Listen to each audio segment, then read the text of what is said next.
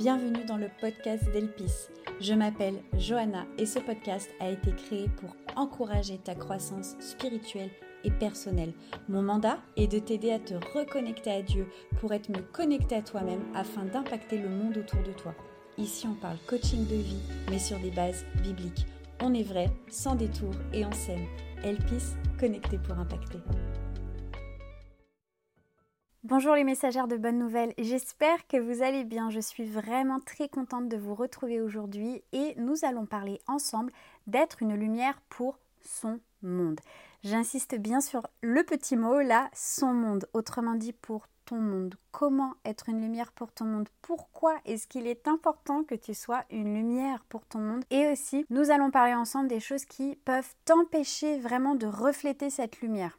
Mais avant de rentrer dans le vif du sujet, j'aimerais te demander, s'il te plaît, de t'abonner à mon podcast. Si mon podcast te plaît et t'encourage, s'il t'édifie dans ta foi, s'il te plaît, abonne-toi parce que ça va permettre de le diffuser plus largement, ça me soutient et ça m'encourage et ça me permet d'aller plus loin dans ce que j'ai sur le cœur. Revenons à notre sujet.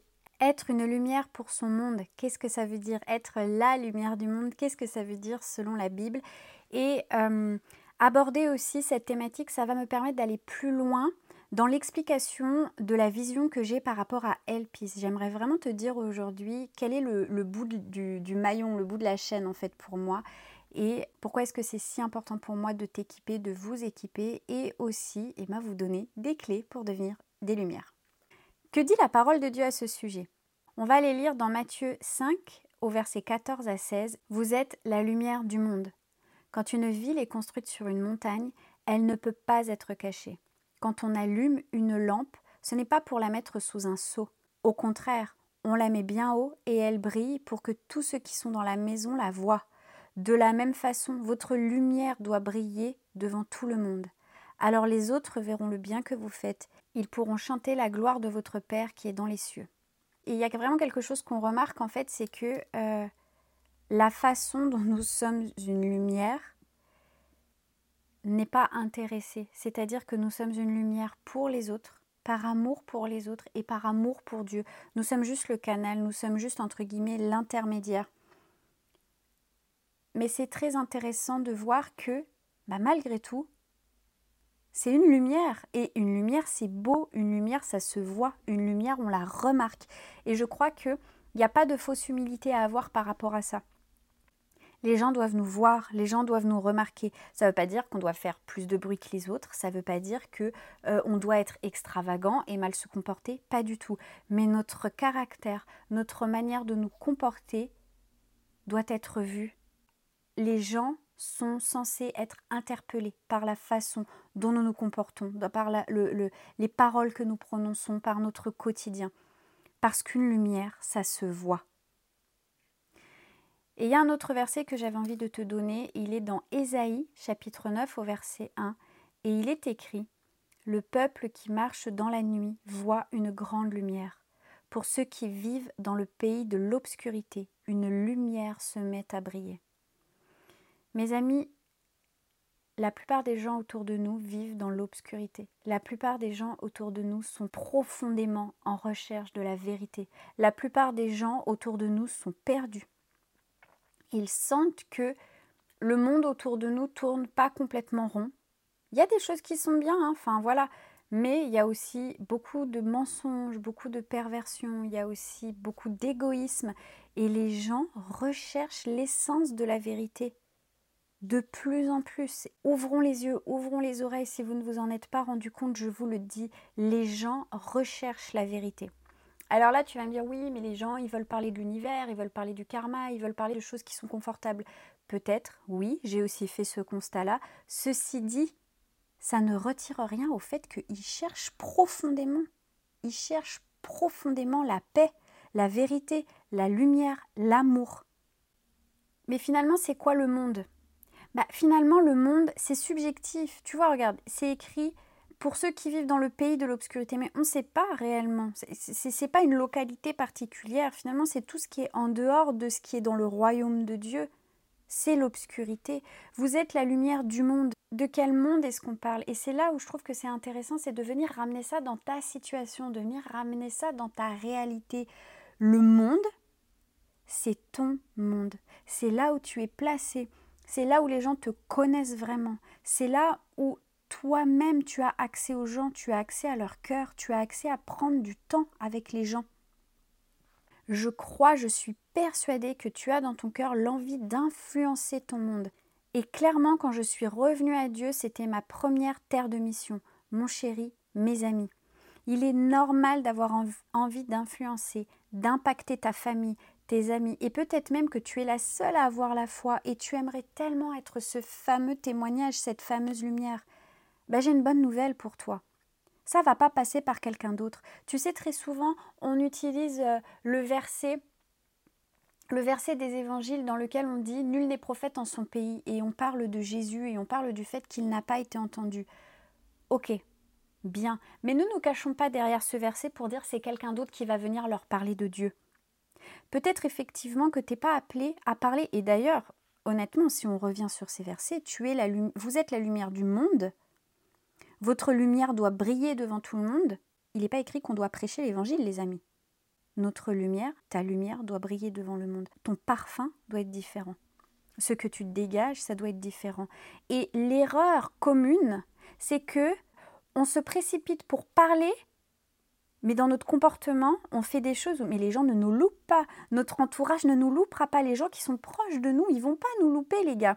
Si on arrive et puis qu'on prêche l'évangile, qu'on prêche l'amour de Jésus, mais que dans la phrase d'après, on dit une phrase ultra cassante à quelqu'un, on manque d'amour dans la façon dont on regarde, dans la façon dont on se comporte, mais c'est ça le témoignage. Le témoignage, c'est pas ce qu'on dit.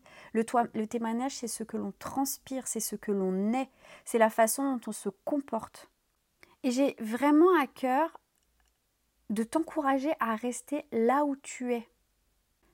Ce que je veux dire, c'est que nous sommes appelés clairement et simplement à être des lumières là où nous sommes. Et je sais que la tentation, elle est grande lorsque nous venons à Christ ou que nous revenons à Christ, de n'être entourés que de chrétiens, de ne parler que de Dieu toute la journée. Et entends-moi bien, il n'y a rien de mal à cela. Ce n'est juste pas le but. Quand bien même tu aurais sur ton cœur un appel brûlant pour le ministère, le but du ministère, c'est que les vies soient changées par le nom de Christ. Si ton appel n'inclut pas d'amener l'amour de Jésus dans le cœur de ceux qui ne le connaissent pas, alors il faut que tu le repasses au tamis. Il faut que tu demandes à Dieu, montre-moi le bout, montre-moi le but de cet appel, montre-moi le but de cette vision que tu as posée sur mon cœur. Est-ce que tu as déjà été J'aimerais te demander si tu as déjà été euh, au rayon luminaire dans un magasin comme Ikea ou Leroy Merlin ou Castorama. Tu vois toutes ces lumières qui sont allumées dans le magasin. Tu vois, il est très beau ce rayon, mais le magasin, il est déjà très éclairé. Donc c'est très joli, mais ça ne sert à rien. Ça n'éclaire pas plus. On n'a pas besoin de ces lumières-là. Il y a déjà les halogènes qui s'occupent d'illuminer le magasin. C'est à ça que ressemble un groupe de chrétiens qui est replié sur soi. C'est très beau, c'est très joli, mais ça sert à rien. Comprends-moi bien. On a besoin de se ressourcer entre frères et sœurs. Et la Bible dit d'ailleurs, il n'est pas bon que l'homme soit seul. Nous n'avons pas été créés pour la solitude, nous n'avons pas été créés pour vivre notre foi reclus dans notre coin et ne pas avoir de connexion avec d'autres chrétiens, avec d'autres frères et sœurs. Et d'ailleurs, lorsque nous ne sommes pas entourés de personnes qui partagent les mêmes choses que nous, bah dans ces moments-là, nous éprouvons de la, de la solitude.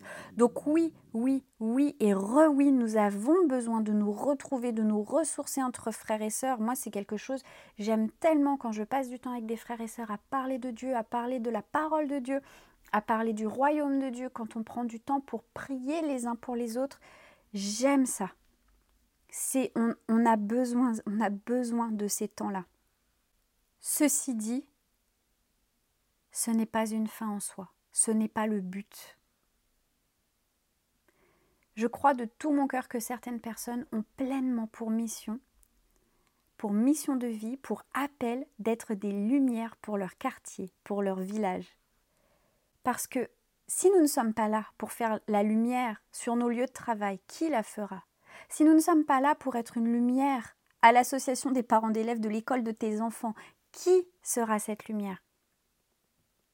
Ton monde est constitué de ta famille, de ton quartier, de tes amis, de ton travail, et c'est ta première terre de mission. Je fais une parenthèse et j'insiste sur la famille. Tes enfants ne t'appartiennent pas. Ils t'ont été confiés par Dieu. Ils sont des âmes précieuses que tu es appelé à conduire à Christ. Alors ils feront leur choix. Tu n'es pas responsable du choix qu'ils vont faire. Par contre, la façon dont tu les auras aimés, encouragés, édifiés, conduits, enseignés et aussi corrigés, ça c'est ta mission, ça c'est ta responsabilité. C'est pas la mission du pasteur et c'est pas la mission de l'école du dimanche. Ça c'est la cerise sur le gâteau, ça c'est le plus, ça c'est l'entourage, c'est le réseau, c'est l'extérieur. Pour eux, le laboratoire c'est la maison.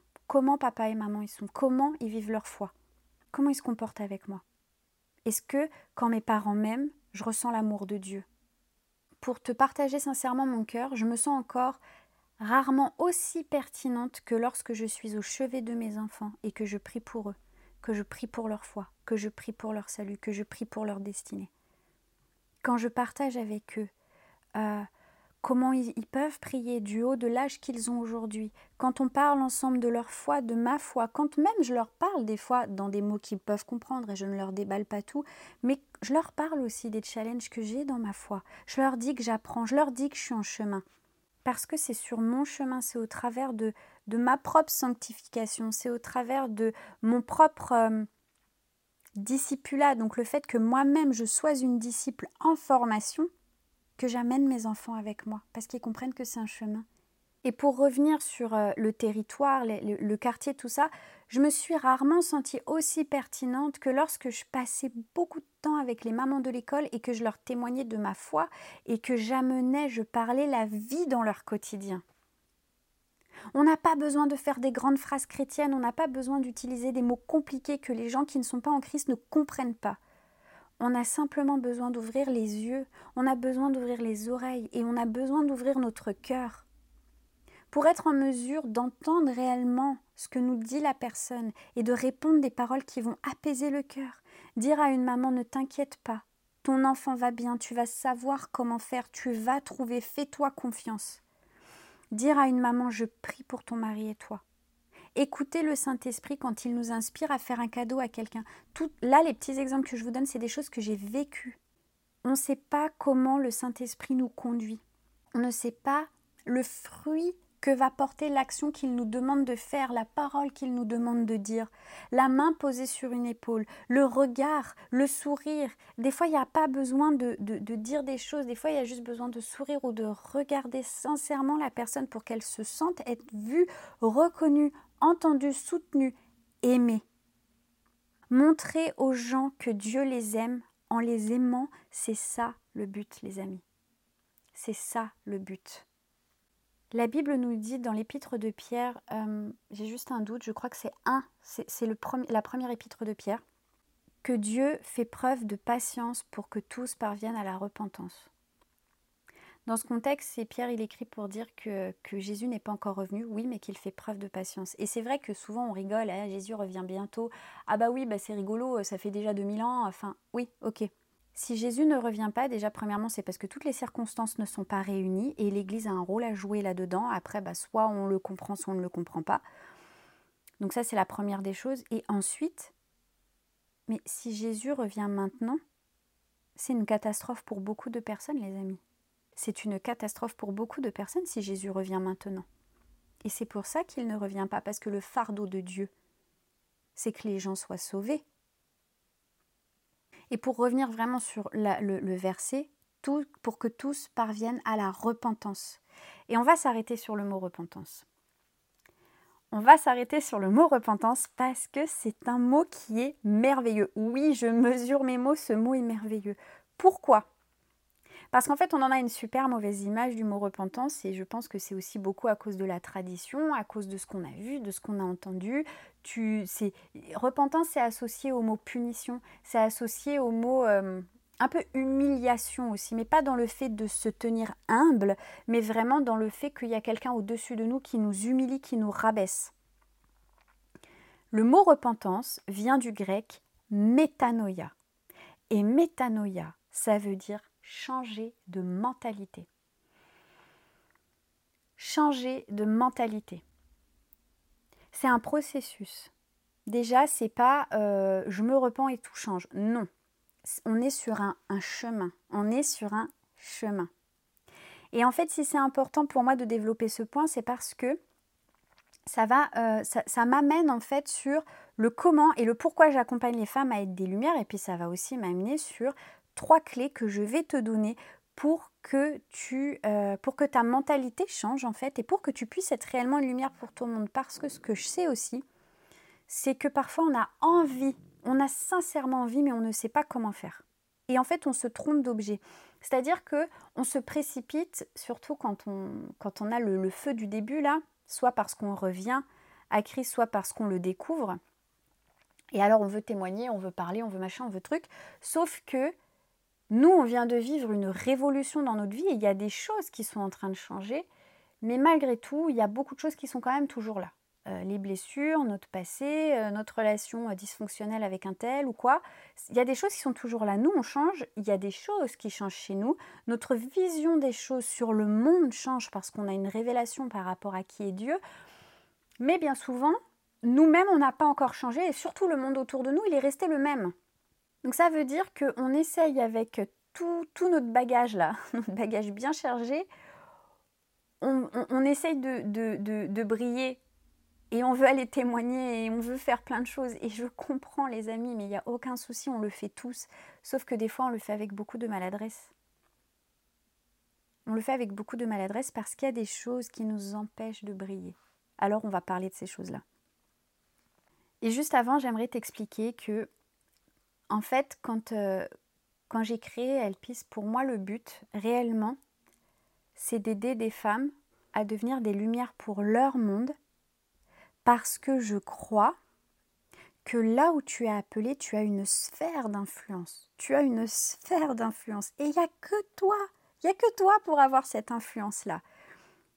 Et le fardeau que j'ai, moi, c'est vraiment, c'est vraiment que les gens puisse voir au travers de chaque chrétien l'amour de Dieu. Que nous soyons des lumières, que nous soyons les pieds et les mains de Jésus. Donc mon but, c'est de t'aider à te dépouiller des choses qui t'empêchent de briller.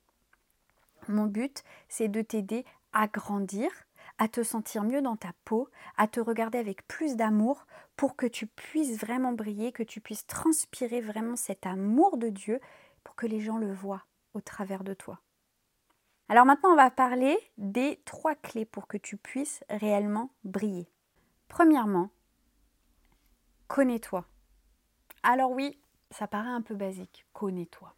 Connais-toi, mais n'importe quoi. Mais oui, mais oui. J'ai envie de t'encourager à arrêter de nourrir des fantasmes sur qui tu es, que ce soit des fantasmes qui soient positifs ou des fantasmes qui soient négatifs. Peut-être qu'il y a des choses, des capacités que tu as, tu ne t'en rends même pas compte, tu les ignores ou pire, Peut-être même que tu les dénigres. C'est pas assez bien pour toi. C'est pas ça que tu aurais voulu avoir. Je t'encourage.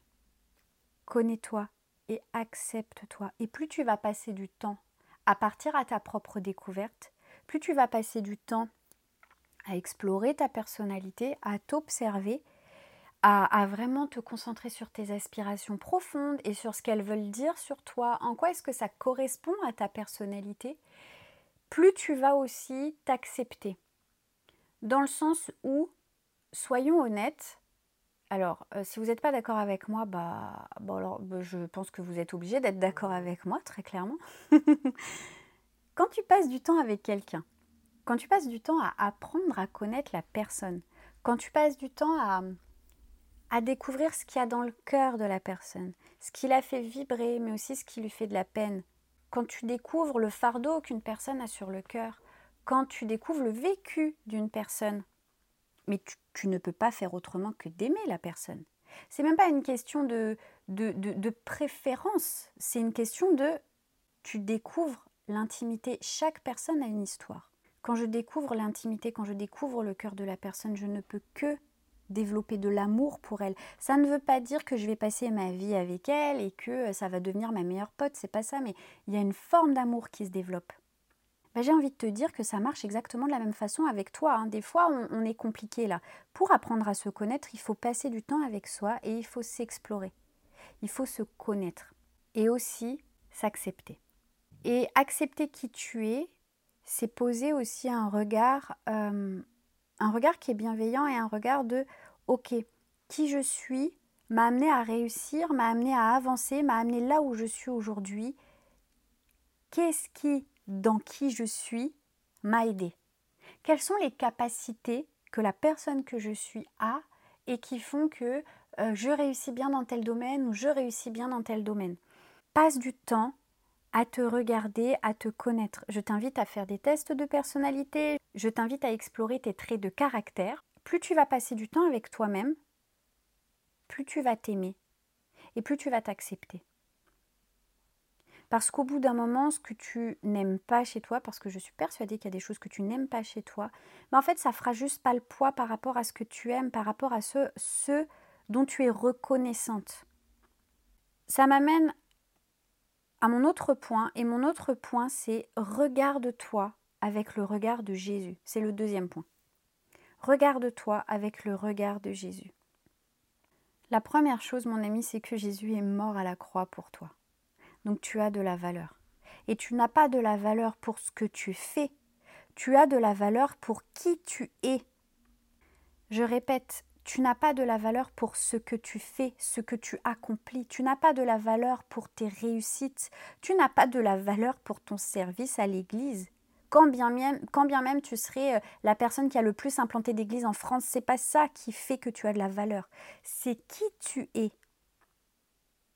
C'est qui tu es. Simplement, c'est la personne que Dieu a créée et qu'il aime de toute éternité juste pour qui elle est, parce qu'elle est précieuse. Le fait simplement que tu respires, le fait simplement que tu sois en vie, te confère une valeur qui est inestimable. pardon. Tu es aimable, tu es aimé, juste pour qui tu es. Ça, c'est une grâce. C'est une grâce que nous recevons par Christ. Et l'autre grâce que nous recevons par Christ, c'est une identité. Tu as une identité en Christ et tu es appelé à t'approprier, tu es appelé à découvrir, tu es appelé à accepter. Mon ami, nous n'avons pas le choix. Nous n'avons pas le choix que d'accepter cette, identité très clairement. Parce que sans ça, on va faire les choses par nos propres forces. Et si on fait les choses par nos propres forces, honnêtement, euh, Franchement, il faut arrêter de croire que Dieu va nous, va nous applaudir un jour au ciel. Hein. C'est lui qui fait les choses à travers nous. Tu es appelé à accepter ton identité.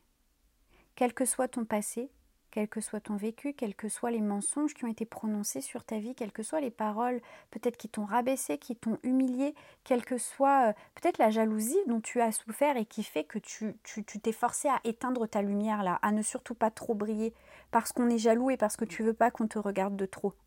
Dieu t'aime. Tu as une identité en Christ. Et cette identité fait que tu brilles et que tu es participante de la nature divine et fait que tu es porteuse d'un parfum qui est différent. Mon troisième point pour toi, et qui découle du deuxième point, pardonne-toi. J'ai envie de t'inviter aujourd'hui à t'accorder le pardon que tu mérites. Tu mérites le pardon parce que le premier à t'avoir pardonné, c'est Jésus. Le fait que tu te pardonnes, le fait que tu te relâches, va te permettre de te déployer et de briller. Va te permettre d'aimer les autres, parce que tu t'en voudras plus pour des choses, tu ne te puniras plus pour les choses pour lesquelles tu te punis. Il y a une amertume peut-être en toi qui est due au fait que tu te retiens, que tu ne te relâches pas, que tu te conserves de l'amertume pour certaines choses que tu te dis je mérite pas le pardon pour ça, j'aurais jamais dû faire ça, mais qui suis-je, mais pourquoi est-ce que j'ai fait ça? Ça t'empêche d'aimer et de faire grâce aux gens autour de toi. Et puis peut-être que tu es dans le cas inverse et que justement bah tu te laisses marcher dessus. tu te laisses marcher dessus en croyant que c'est noble parce que tu mérites pas ceci, tu mérites pas cela. C'est un mensonge. C'est un mensonge. J'aimerais vraiment rappeler à chacun et à chacune qui connaît un petit peu la parole de Dieu ici que si Jésus a accepté de vivre ce qu'il a vécu, que si Paul a accepté de vivre ce qu'il a vécu, c'est parce qu'il savait clairement le chemin, il connaissait leur course, il connaissait leur destinée et il savait par quoi il devait passer et pourquoi il devait passer par là.